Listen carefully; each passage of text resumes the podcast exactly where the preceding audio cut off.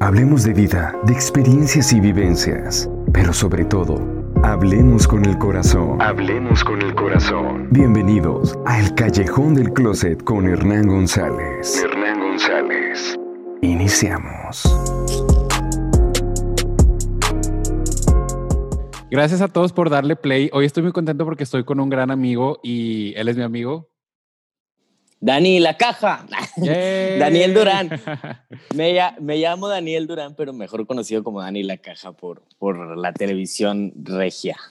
Oye, amigo, pues estoy muy contento que accedieras a estar aquí y sobre todo que abrieras tu corazón porque es un tema creo que pues algo complicado de, de, platicar, ¿no? Pero platicando tú y yo acá personalmente me dices, Hernán, pues me agrada la idea de compartirlo en tu podcast y que a más gente le llegue y que pueda servirle como pues alguna experiencia, ¿no? Alguna vivencia o alguna enseñanza o algo así, ¿no?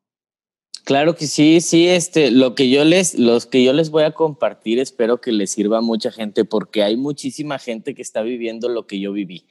En estos tiempos, más en estos tiempos de pandemia, yo he sabido de muchísima gente. Y bueno, esto que te voy a contar ya lo conté yo en televisión, pero quiero venirlo a contar aquí contigo también para alcanzar a más personas, a todo tu público que te escucha y poder hacer una conciencia, o sea, poder tratar de hacerle conciencia a las personas de que no están solos, porque todos piensan que están solos. Me han escrito demasiadas personas después de lo que yo fui al programa este de Plan B a contar mi, a contar mi verdad. Este, me recibí muchísimos mensajes de personas de que no sabes qué, qué padre me sentí escucharte, no sabes qué, qué, qué, qué, emoción me dio porque yo no soy la única, porque todos piensan que somos los únicos. Yo también pensaba que era el único que sentía eso. Y hay muchas personas que me dicen, oye, yo, yo, estoy pasando por lo mismo, oye, yo estoy pasando por esto. O también me, había gente que me decía, es que yo siempre te veo con una sonrisa, siempre te veo contento en tus historias, siempre te veo, yo yo nunca, nunca me imaginé que, tú, que estuvieras pasando por algo así. Yo nunca me imaginé ni por aquí este, que, que, que, tú te sintieras de esa manera y les digo, no, pues o sea, porque yo tengo que dar mi mejor cara ante ustedes porque mm, pues me considero un influencer, tal vez no influencio mucho a veces porque pues no, no, no, no sé muchas cosas, este, pero lo que trato de, de transmitirle a mi gente, a la gente que me sigue, es que pueden pasársela chido, o sea, pueden pasársela chido, pueden estar felices, aunque por dentro se decía una palabra muy curiosa, este, déjame le digo a tu gente porque tal, vez no están entendiendo lo que estoy hablando. Yo estuve, estuve en una casa de vida. Se le llama casa de vida a esos lugares donde te ayudan con adicciones, pero principalmente te ayudan a dejar de sufrir. Porque me decía mi padrino Pepe, aquí es un lugar donde no vienes a dejar de, drogarte y de tomar alcohol, aquí vienes a dejar de sufrir. Y yo me quedé, wow, sí es cierto, o sea, porque la principal causa de todo eso que haces es el sufrimiento, o sea, todo lo que tú traes arrastrando desde tu infancia, o sea, todo eso te, te lleva a, a, explotar o te lleva a, hacer las cosas que haces, tanto como tomar sin, sin algún control o tomar todos los días o tomar hasta quedar full o hasta quedar tirado en el piso o, o drogarte o aceptar alguna sustancia que, que te regalen o que te quieran dar en algún antro o en algún lugar, porque bueno, pues así me pasó. Yo les contaba, yo les contaba que, que, que pues, pues yo nunca me ganché con nada, con ninguna droga. Sí probé, sí probé alguna vez este, drogas. Este, no estoy orgulloso de eso que hice, obviamente, pero, pero gracias a Dios me ayudaron y digo, eso X, más que nada era la tomadera, la por, por tomar, por andar de borracho, como se dice. no era un borracho, yo era un tomador social y tú me conoces. Claro. Yo, yo decía, yo soy un tomador social, pero al momento en el que no sabes tomarte un 6 o un 10 cervezas o un docecito y hasta ahí pararle y ya estar conviviendo a gusto, bien, feliz, relajado, o sea, ¿cuál es la necesidad de tomarte un 48 o 50 cervezas o 60 o, hasta, o hasta no tener un fin o a veces dos, tres días de, de fiesta? O sea, yo siento que ahí ya yo ya tenía un tipo de, de enfermedad, se le puede llamar enfermedad al alcoholismo o al, a la toma desmedida de alcohol. Pero amigo, este por ejemplo, cuando tú empezaste, bueno, cuando tú te retiraste de las redes sociales, obviamente se habló mucho. Inclusive yo que soy tu amigo, este, pues más personal, obviamente. La verdad es que como dices tú, no notábamos así como algo diferente en Dani, en Daniel, de que lo viéramos triste, deprimido, algo así, porque pues sí pintabas como una cara muy feliz siempre, pero igual con nosotros, tus amigos. Digo, yo me considero un amigo allegado a ti, al igual no estamos eh, en contacto tanto tiempo porque los dos tenemos muchas cosas que hacer siempre, pero sabes que somos amigos muy allegados y yo no notaba nada eso en ti. ¿Cómo decides tú, por ejemplo, retirarte o también decides retirarte de las redes sociales por esto mismo y no avisarle como, por ejemplo, a tus seguidores, a tus amigos? Porque fue una controversia, ¿no? En las redes sociales todo el mundo especulaba mil y un cosas de que no, lo secuestraron, lo mataron. Sí, no, o sea, que... Hasta, hasta me llevaron los ovnis, güey. Ajá, sí. no, yo decidí esto porque fue una oportunidad que se me presentó. Fíjate que en este tipo de lugares, o sea, hay muchos lugares donde no se les cobra, donde se les cobra algo simbólico o donde se les cobra muchísimo, como son los, los Oceánica y todo ese, ese tipo de lugares que valen hasta 200 mil pesos, no sé, dos meses estar, estar ahí aislado. Este, este lugar este lugar era donde fui, se llama Centro de Capacitación Sirviendo con Amor, está en Jalisco, en San Miguel, Cuyutlán, se llama ahí el pueblito. Eh, me trataron increíble, pero aprovecho la oportunidad porque ese lugar lo tenía un tío junto con el dueño de, con el padrino mayor que es el padrino Daniel. Este, lo tenían en unos invernaderos y lo, ya lo pasaron a otro lugar y mi tío seguía yendo a manifestarles fruta, vegetales, esto, lo otro, o sea, para que coman ahí los compañeros. Y vino aquí a Monterrey y lo comentó con mi mamá y digo, era oportunidad para, la intención era intentar que fuera mi hermano, pero mi hermano, el, el menor, no, dijo, no, yo no, mamá, ¿cómo crees? Y que no sé qué. Y yo le dije, yo sí, yo sí me quiero ir, mamá creo que llegué, llegué a un punto, Hernán, en el que en el que me sentí muy cargado tanto de emociones como del mismo hate de las personas en redes sociales. Yo también, más que nada, lo hice por darme un, por desintoxicarme yo de mis redes sociales. Yo no tengo nada en contra. Yo amo amo hacer contenido para internet, amo, amo grabar mis historias. A veces ando muy agüitado y a veces no grabo tanto contenido, tanto como para TikTok o así. Ahorita ya quiero empezar otra vez a retomar esas cosas, pero yo ya me sentía muy atacado. Ok, yo, pero pues, atacado como en qué aspecto te sentías, eh, eh, qué te decían, qué escuchabas, qué veías. Sí, a, eso voy.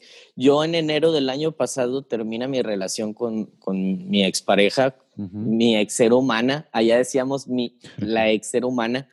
Este, yo termino esa relación y yo dije, no me voy a tirar ya al alcohol, ni a las fiestas, ni a, la, ni a destramparme tanto tiempo porque eso ya lo hice con mi otra exnovia de, de hace 3, 4 años, con la que duré 4 años. Con esa sí terminé y yo creo que terminé tan harto, no harto, o sea, sino que todavía había amor, pero ya no había esa, esa, ese conecte con ella, o sea, ya no nos entendíamos muy bien y yo me tiré al alcohol. Y en esta, esta vez que ya termino con mi ex ser humana reciente, este, yo lo hago todo lo contrario, empiezo a hacer ejercicio, empiezo a correr con aquí con mis mascotas, con Rorín, la chiqui, empiezo a salirme a correr, empiezo a hacer ejercicio, empiezo a irme a patinar, empiezo a hacer distintas cosas, empiezo a bajarla mi tomada, ya nada más tomaba dos, dos días a la semana, cuando antes tomabas cuatro, cinco, a veces seis.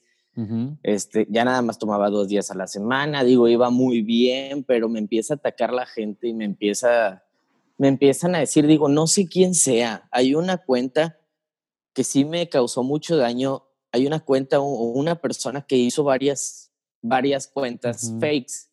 Este, y, yo lo bloqueaba y volví a hacer otra cuenta para decirme lo mismo. Y, e insistía en decirme que yo no, que me decía así literal, eh, ah, pinche huevón, párate de tu cama y pinche mantenido por tus papás y por eso no voy a decir el nombre, pero voy a decir la ex ser humana, y por eso tu ex ser humana te dejó porque ella te mantenía y que porque no sé qué, y que tú eras nada más un pinche mantenido borracho, que nada más estaba ahí, que bla, bla, bla. Y yo, wow, o sea, ¿cuál es tanto tu odio contra mí? ¿Quién eres? O sea, yo tengo, y tengo la curiosidad de saber a quién le hice tanto daño. Claro. Digo, fíjate, ahorita me estás contando y se me pone la piel chinita en el aspecto que obviamente me enoja porque pues soy tu amigo, eh, pero me refiero a cómo puede haber gente que no tiene esa, esa noción de hacer las cosas ni nada y decir, y no sabe cuánto daño en realidad está haciendo a las personas. Claro. Comentaba con Tania, tu amiga, mi amiga Tania Rendón, lo mismo. Ah, sí, la quiero mucho Hace poquito pasó por algo similar en las redes sociales de que y esto y aquello. Le decía, y le digo, Tania, pero es porque la gente se atreve si no saben que a lo mejor lo que van a decir ellos es el, la gotita que va a derramar el vaso para suicidarte o para hacer mil y un cosas más. ¿Por qué este pedo con el hate cada vez crece más grande? Y hay hasta cuentas, ¿no? Específicamente para el hate. Claro, no, no, no, y estamos viviendo una época en donde el hate está abundando muchísimo y donde lo están normalizando la misma gente estúpida porque todavía les aplauden a veces a personas que le están tirando hate a otras personas, o sea, ya déjense de cosas, güey, o sea, tiene, tenemos que ser todos felices, todos tenemos que hacer las cosas que, que tenemos que hacer, o sea, si yo quiero irme a, apoyar a este güey, no sé, dependiendo en algún partido político, porque ahorita está todo de la chingada con eso también, o sea, déjalo en paz, o sea, déjalo que, que, que, que esté ahí y tú apoya a quien sea que apoyes, o en el fútbol, si él está en Tigres y tú estás en Rayados, ya, güey, o sea, ¿para qué se están tirando tanta cagada? O sea, igual en mi caso, eh, pues si así es mi vida, discúlpenme, o sea, siempre, y hay personas, y me da mucha risa porque hay señoras, hay, la mayor parte de las hate son señoras y señores, güey.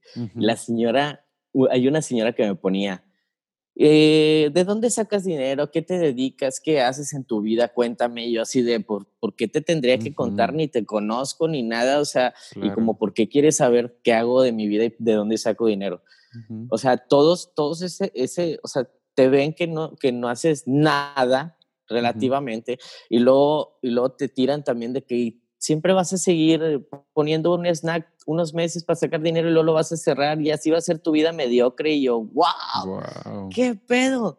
Y yo les digo, no, este, ¿cómo les puedo explicar que hay campañas, este, no políticas, digo, campañas de, de cualquier tipo de marca o cualquier tipo de cosas que te contactan y que estás trabajando con varias marcas y que puedes también sacar dinero de internet, o sea, pero no me voy a no me voy a sentar a explicarles a todos con manzanas, mira, este es mi Twitter, pongo un tweet y gano tanto. Oye, esto, no, o sea, este, sí me la he, sí me la he pellizcado mucho también por eso, por eso decidí ir a este tipo de lugar, porque también cuando empezó la pandemia, obviamente se me cae toda la chingada me quedo sin trabajo, el teatro ya cierran las puertas del teatro, apenas estaba empezando con lo del teatro, o sea, nos, nos cierran a muchas personas que trabajamos en el medio o que trabajamos de eventos, pues nos cierran las puertas y las oportunidades de sacar un peso, que era un extra, o sea, digo, digo, yo veía como un extra lo de mis redes sociales, ahorita la verdad es que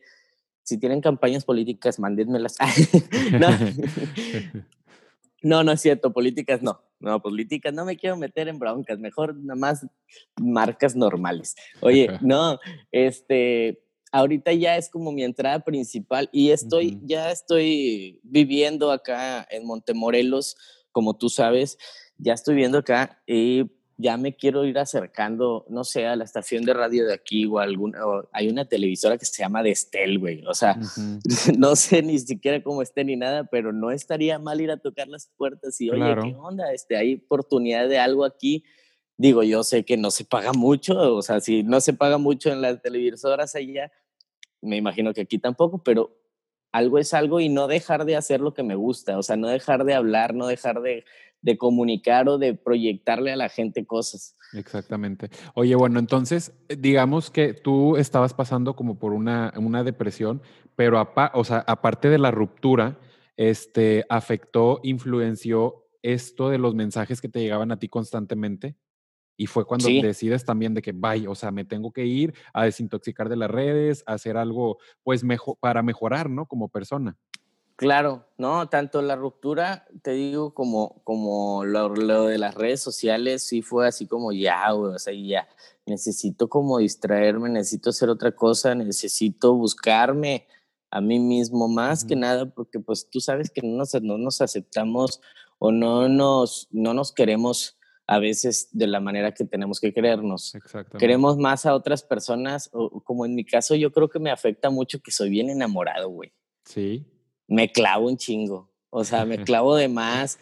Y luego digo, pues, o sea, terminamos en buenos términos, o sea, mi ex ser humana la quiero mucho y, y todo, y es una increíble persona pero siempre terminamos peleando, no sé por qué, o sea, me acaba de bloquear hace unos días. ya totalmente, porque todo el año estuvimos como que sí, como que no, como que sí, como que no, después de cortar y yo, pues ya, ¿qué es? Como, como Ludovico Peluche, yo creo, ¿y qué chingados quieres? Ya sé. Yo, decía, pues, pues, ¿qué? ¿Qué va a pasar? ¿Y ahora qué? O sea, yo no sé, ya, ya mi cabeza está bloqueada, esto, el otro, le dije, ella también, digo, le agradezco mucho también a ella por, por ella, la mayor parte de las de la decisión que tomé fue por mis papás y por ella.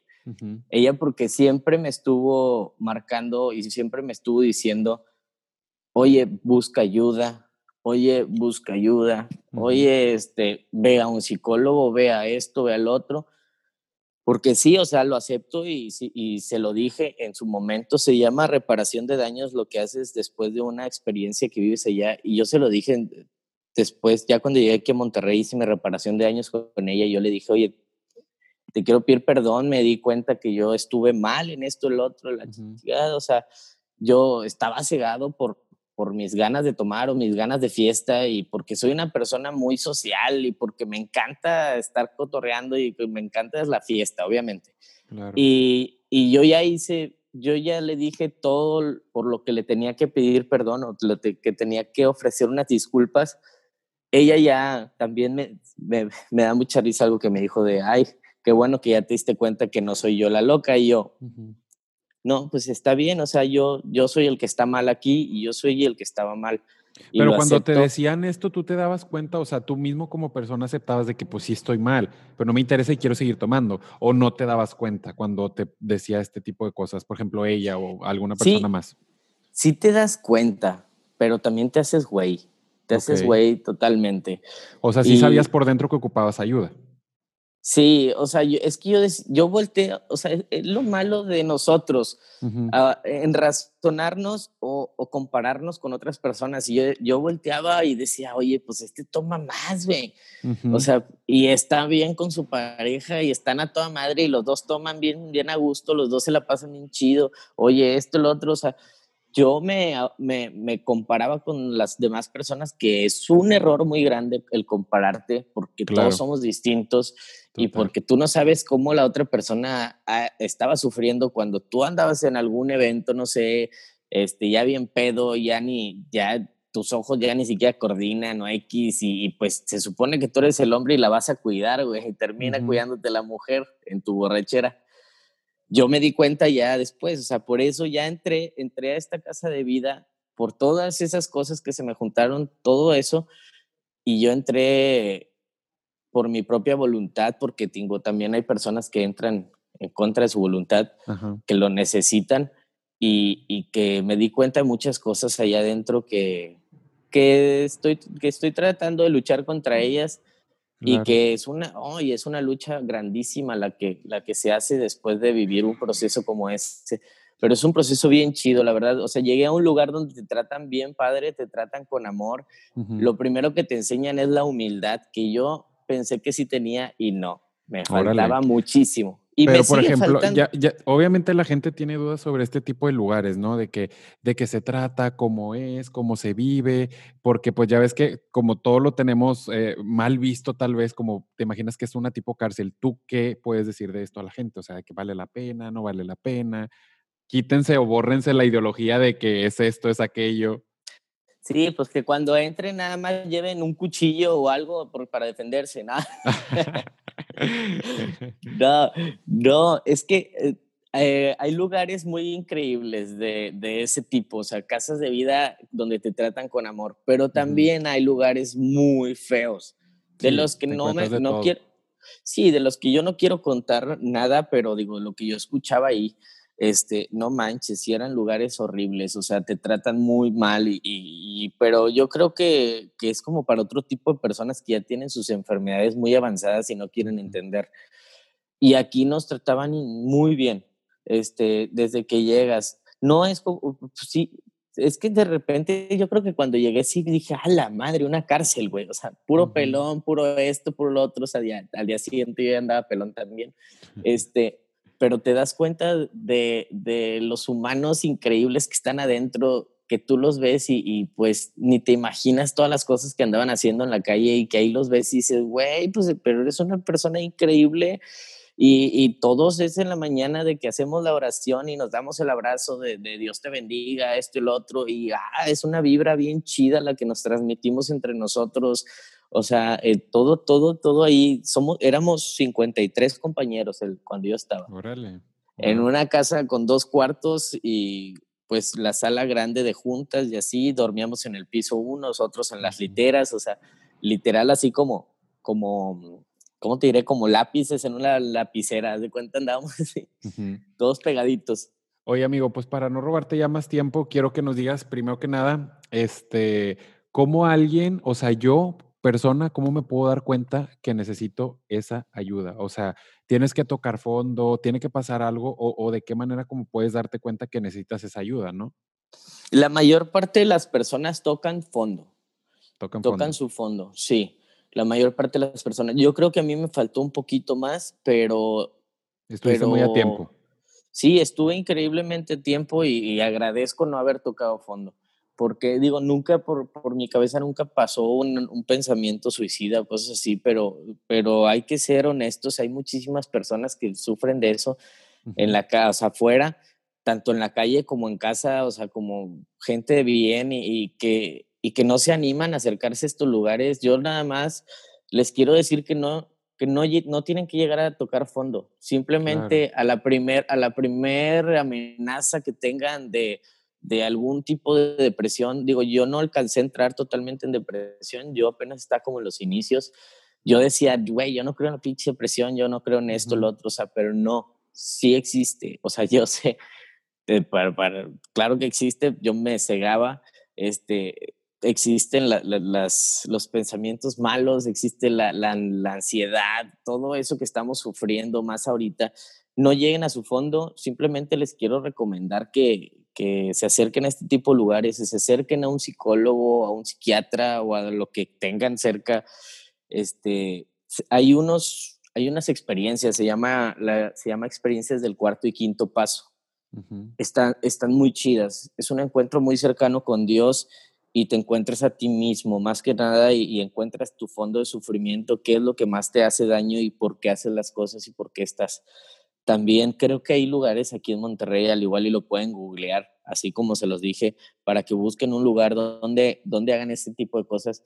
Y también digo, si quieren, si quieren o alguien, o alguien te escucha de Jalisco y quieren ir a vivir esta experiencia, me pueden mandar un mensaje por mi Instagram, arroba Dani la caja con Y, me pueden mandar un mensaje, ya les digo dónde es y todo el costo, hay un costo simbólico también, pero es una experiencia bien chingona de la que vas a salir con otro pensamiento, vas a salir más cerca de Dios, porque yo también entré con una, con una espiritualidad muy baja, o sea, la verdad, siempre he creído en Dios, pero nunca he sido muy de, oh Dios, o así.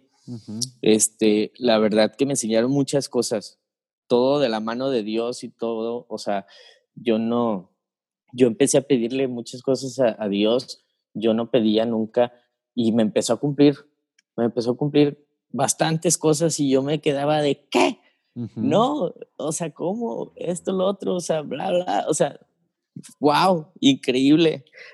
Estuve un mes y medio ahí adentro, se me agilizó mi proceso porque era de tres meses pero esta experiencia que te digo del cuarto y quinto paso es de un día para otro, o sea, no tienes que vivir ningún proceso, es nada más la experiencia y puedes vivirla cualquier persona, tanto hombres como mujeres, este, tanto desde ancianos hasta pues no sé si niños, la verdad, nunca he visto niños, pero me imagino que no creo que necesiten los niños.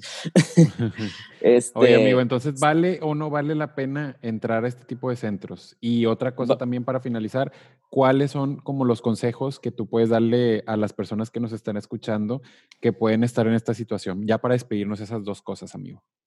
Claro que sí, amigo, vale mucho la pena. Sí vale mucho la pena, quítense el pudor o quítense la etiqueta de, de, que yo no voy a ir a tocar esos lugares, qué asco y bla, bla, bla. O sea, porque digo, por lo que se dice, son muchas cosas. Sí, les recomiendo que si van a ir a algún lugar de estos a tratarse, pues vayan con su familia, con algún familiar o con la familia y que pidan que les den un tour por el lugar, que los dejen ver cómo los tratan, unas, unas que estén ahí una hora, dos horas para ver qué onda, porque hay lugares que sí no son muy gratos, pero, pero la mayoría son buenísimos. Este, solamente es tratar de, de encontrarlos y buscarlos. Te digo, en Jalisco está ese lugar que se llama Centro de Capacitación, Sirviendo con Amor, este, y lo encuentras en San Miguel, Cuyutlán, y también si quieren ir a, a, a cualquier cosa me pueden mandar un mensaje les, les aconsejo simplemente que, que, no lleguen a su fondo, que busquen ayuda y que, que no, no, se autorrazonen, no se enrazonen, no se comparen con nadie, todos somos distintos y no está chido andar como una paleta payaso. Ahí decíamos, es que andamos como paleta payaso, con la sonrisota, pero con el, el palo bien atravesado. Pues y no, y, literal, porque estás todo atravesadote de, de, emociones y de, tristezas y de depresiones y de la chingada.